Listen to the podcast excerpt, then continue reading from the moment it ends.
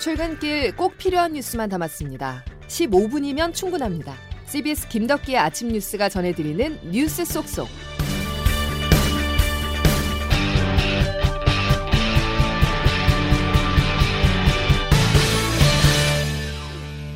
여러분 안녕하십니까? 5월 3일 김덕기 아침 뉴스입니다.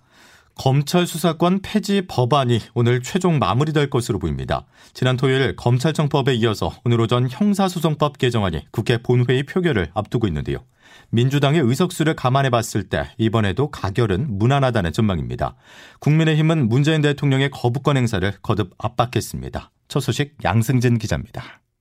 오늘 오전 국회 본회의가 열리면 곧바로 검찰의 별건 수사를 제한하는 형사소송법 개정안이 표결에 부셔집니다. 국민의힘의 필리버스터 신청을 회기 쪼개기 전략으로 종결한 민주당은 오늘 본회의에서 형소법을 통과시키겠다는 구상입니다. 민주당은 한국형 FBI 설치를 논의할 사개투기 구성안도 함께 처리한다는 방침입니다. 박홍근 더불어민주당 원내대표입니다. 한국형 FBI인 가칭 중대범죄수사청 설치로 국가 수사 역량이 전문화, 고도화되면 수사 과정에서의 국민 편의와 인권은 증진될 것입니다. 반면 국민의힘은 법안 통과를 막기 위해 총력을 모으고 있어 진통이 예상됩니다. 권성동 국민의힘 원내대표입니다. 문재인 대통령님, 검수안박 거부권 행사는 지난 5년간의 실정을 조금이나마 덜어낼 수 있는 마지막 기회입니다. 국민의힘은 오늘 본회의가 끝난 뒤 청와대 앞에서 문재인 대통령의 거부권 행사를 촉구하는 규탄 대회를 열 계획입니다. 검수완박 법안의 효력정지 가처분 신청에 이어 입법 과정의 문제를 따지는 권한쟁의 심판까지 청구하며 압박의 강도를 더하고 있습니다. 더불어민주당이었던 민영배 의원이 위장 탈당을 해 안건조정위원인 유상범 전주의 의원의 심의 표결권이 침해됐다며 헌법재판소에 조속한 결정을 촉구했습니다. CBS 뉴스 양순길입니다. 국회 본회의 법안 통과까지 민주당이 주도를 했다면 이제 검수안박 법안의 최종 마무리하는 단계는 문재인 대통령의 결정입니다. 국무회의를 통해서 법안을 공포해야 효력이 발휘되기 때문이죠. 자, 그런데 임기 마지막 국무회의가 오전 10시로 잡혀 있습니다. 조태인 기자와 관련 내용 알아보겠습니다. 조 기자. 네, 안녕하세요. 자, 민주당은 오늘 오전 10시를 전후로 본회의에서 검찰 개혁을 마무리 짓겠다 이런 계획이죠. 네, 보통 본회의는 이제 오후 2시에 열리는데 오늘은 평소보다 앞당겨 오전 10시 10시에 열립니다.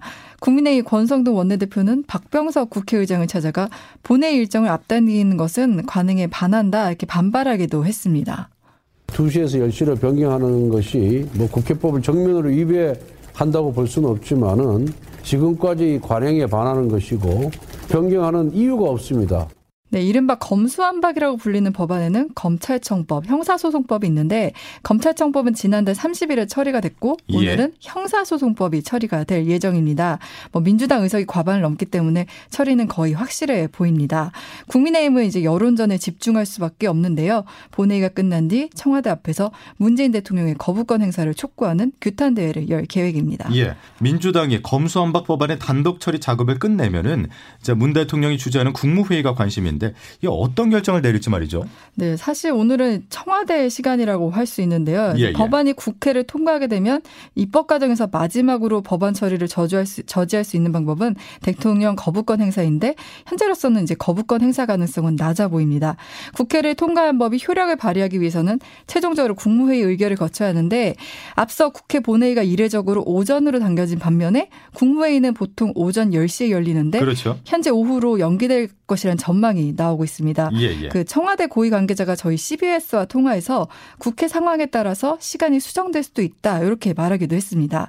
이거는 국회에서 형사소송법 처리가 마무리된 뒤에 국무회의 의결을 거치겠다는 뜻으로 문 대통령이 직접 법안을 의결한다는 의미로 보여집니다. 예. 당초 오늘 국무회의에서 사면과 관련한 안건 처리도 있을 것이다 이런 말이 있었는데 이제 언론 보도를 보면 임기 마지막 사면은 없을 거라는 전망이 나오죠. 네, 어제까지 뭐 이명박 전 대통령을 비롯해 뭐 김경수 전 경남지사에 대한 사면 가능성이 계속 언급됐었는데 예. 현재까지 이 사면과 관련해 진행된 절차는 없는 것으로 전해집니다.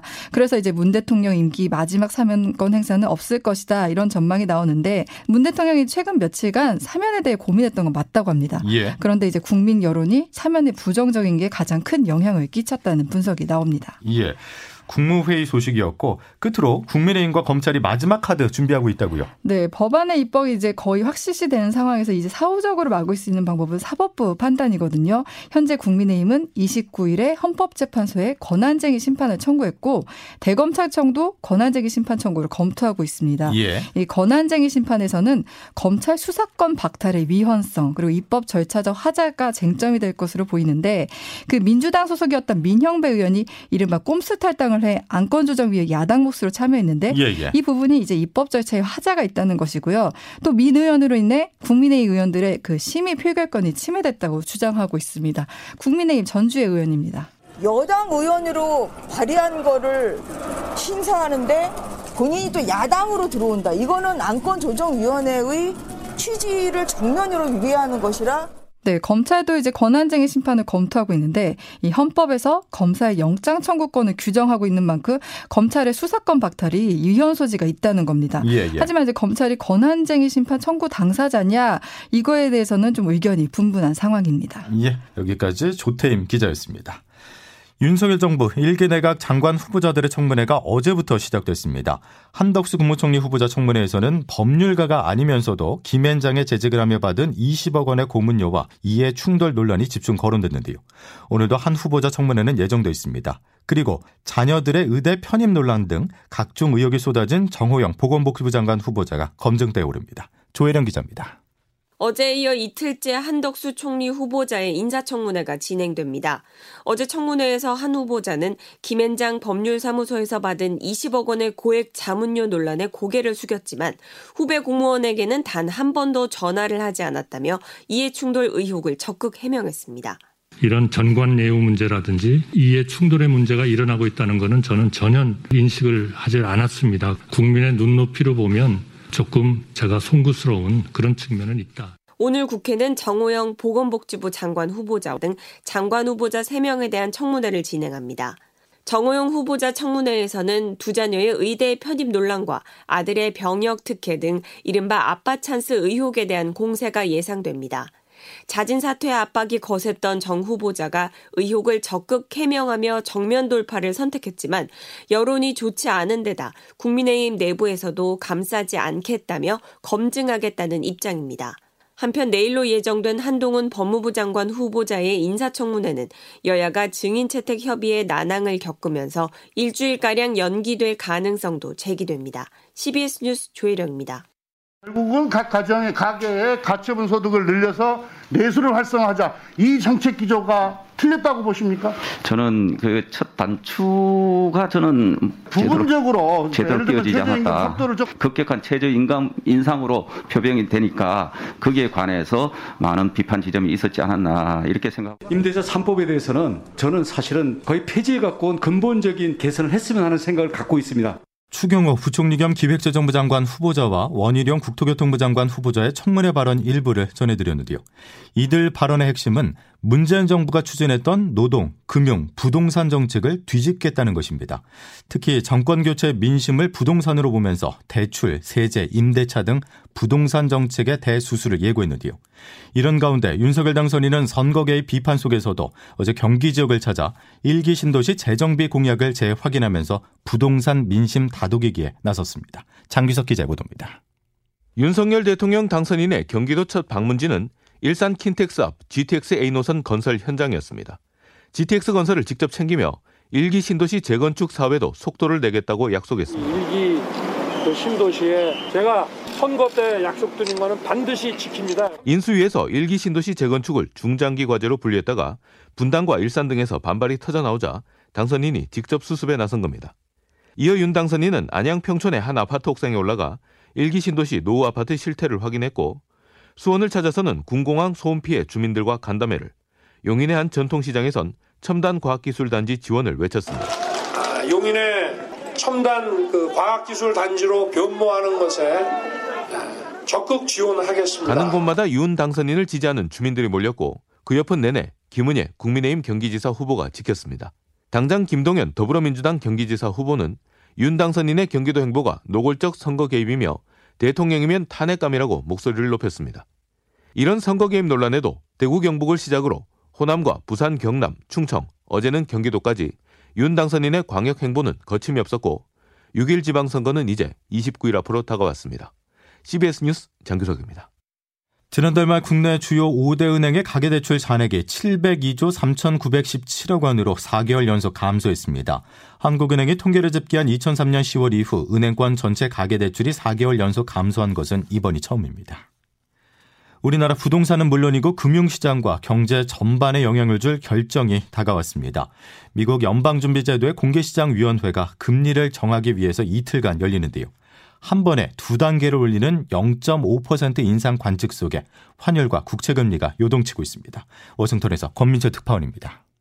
오늘 미국 월스트리트 저널 일면 헤드라인은 미국 10년 만기 국채 수익률이 4년 만에 3%를 돌파했다는 기사입니다.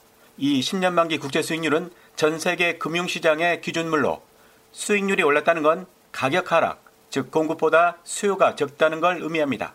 지방정부 채권과 회사채 역시 인기가 시들해졌습니다. 시장이 연방준비제도의 금리 대폭 인상을 예상 중이라는 반증입니다. 연준은 우리 시간 오늘 밤부터 이틀간 연방 공개시장위원회를 엽니다. 예고했던 대로 금리 인상은 기정 사실화되는 분위기입니다. 더 큰 관심은 인상 폭입니다. 통상 인상 폭의 두 배인 0.5%포인트나 많게는 0.75%포인트 인상설까지 제기됩니다. 그만큼 미국 경제의 인플레이션 압박이 크다는 얘기입니다. 금리 인상 외에 보유자산 대폭 축소 계획도 발표할 것으로 예상됩니다. 달러 강세 속에 원화 약세, 즉 원달러 환율 급등도 이어지고 있습니다. 다만 뉴욕 주식시장은 이런 흐름에 하루 종일 맥을 못 추다가 장 마감을 앞두고 기술주 매수가 벌리며 반등에는 성공했습니다. 와싱턴에서 CBS 뉴스 권민철입니다. 코로나19 소식으로 이어가겠습니다. 신규 확진자는 꾸준히 감소세를 나타내고 있습니다. 어젯밤 9시까지 전국에서 4만 9,507명이 발생했는데요. 월요일 같은 시간대 신규 확진자가 5만 명 밑으로 떨어진 것은 12주 만입니다.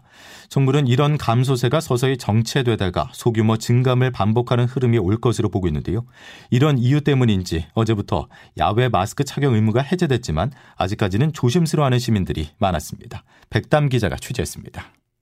서울 송파구 석촌호수에 나온 일부 시민들은 마스크를 벗고 산책에 나섰습니다. 매일 아침 조깅을 한다는 남규원 씨는 드디어 마스크를 벗고 운동할 수 있다며 활짝 웃었습니다. 조금만 격하게 운동을 해도 마스크에 습기가 차고 숨이 차 힘들었는데 이제 그런 걱정을 안 해도 된다는 겁니다. 예상보다는 많은 분들이 마스크를 차고 있는데 내가 이래도 되나 이런 생각이 들기도 하지만 야외에서는 풀렸으니까 너무 좋습니다. 다만 아직 마스크 해제가 적용되지 않은 듯 대다수 시민들은 마스크를 쓰고 다니는 모습이었습니다. 점심시간 강남역 일때도 마찬가지. 수많은 인파로 북적였지만 10분 동안 마스크를 쓰지 않은 사람은 단 한 명이었습니다. 역 앞에서 만난 한 시민은 코로나19 감염 우려가 여전해 마스크를 쓰고 다닐 계획이라고 밝혔습니다. 강동구에 거주하는 진모 씨입니다. 안전한 상태가 아니기 때문에 저 말고도 다른 사람들 다 쓴다고 했거든요. 그래서 저도 쓰고 있는 중이에요. 마스크 해제가 일상에 녹아들 때까지는 다소 시간이 걸릴 것으로 예상됩니다. CBS 뉴스 백담입니다. 이제 기상청 연결해 자세한 날씨 알아보겠습니다. 김수진 기상 리포터. 네, 기상청입니다. 예, 요즘 바람이 강하게 부는데 오늘은 어떨까요? 네, 봄철 남고 북저형 기압 배치 속에서 오늘 오후부터 모레 오전 사이에도 중부와 경북 지역을 중심으로 바람이 강해질 것으로 전망됩니다. 특히 동쪽 지역인 강원 영동과 경북 북동 산지, 경북 북부 동해안 쪽으로는 태백산맥을 넘어서는 양간지풍이 매우 강하게 불면서 순간 최대 풍속이 초속 20m 이상에 달할 것으로 보이기 때문에 시설물 관리와 함께 대형 산불 등 화재 예방에도 만전을 기해 주셔야겠습니다. 그 밖에는 오늘도 전국의 하늘은 대체로 맑겠고 공기 공기질도 깨끗하겠습니다만 여전히 큰 일교차를 주의하셔야겠습니다. 오늘 아침 서울 9.1도를 비롯해 대부분 여전히 평년보다 좀 더 쌀쌀하게 출발했는데요. 오늘 한낮 기온 서울 20도, 춘천 22도, 청주, 광주 23도, 강릉, 대구 24도의 분포로 어제보다 좀 더 따뜻하겠고 그만큼 일교차가 더욱 커지겠습니다. 특히 수요일인 내일부터는 다시 날씨가 더워지겠고요. 당분간 맑은 날씨가 이어지다가 금요일 수도권과 강원 영서를 중심으로 비가 내리겠습니다. 날씨였습니다. 다시 한번 강조해드리겠습니다. 오늘 동해안 지역에 강풍특보가 내려진 상황입니다. 산불 등 각종 화재 예방에 주의하시기 바랍니다. 화요일 김덕현 침 뉴스 여기까지입니다. 내일 다시 뵙겠습니다. 고맙습니다.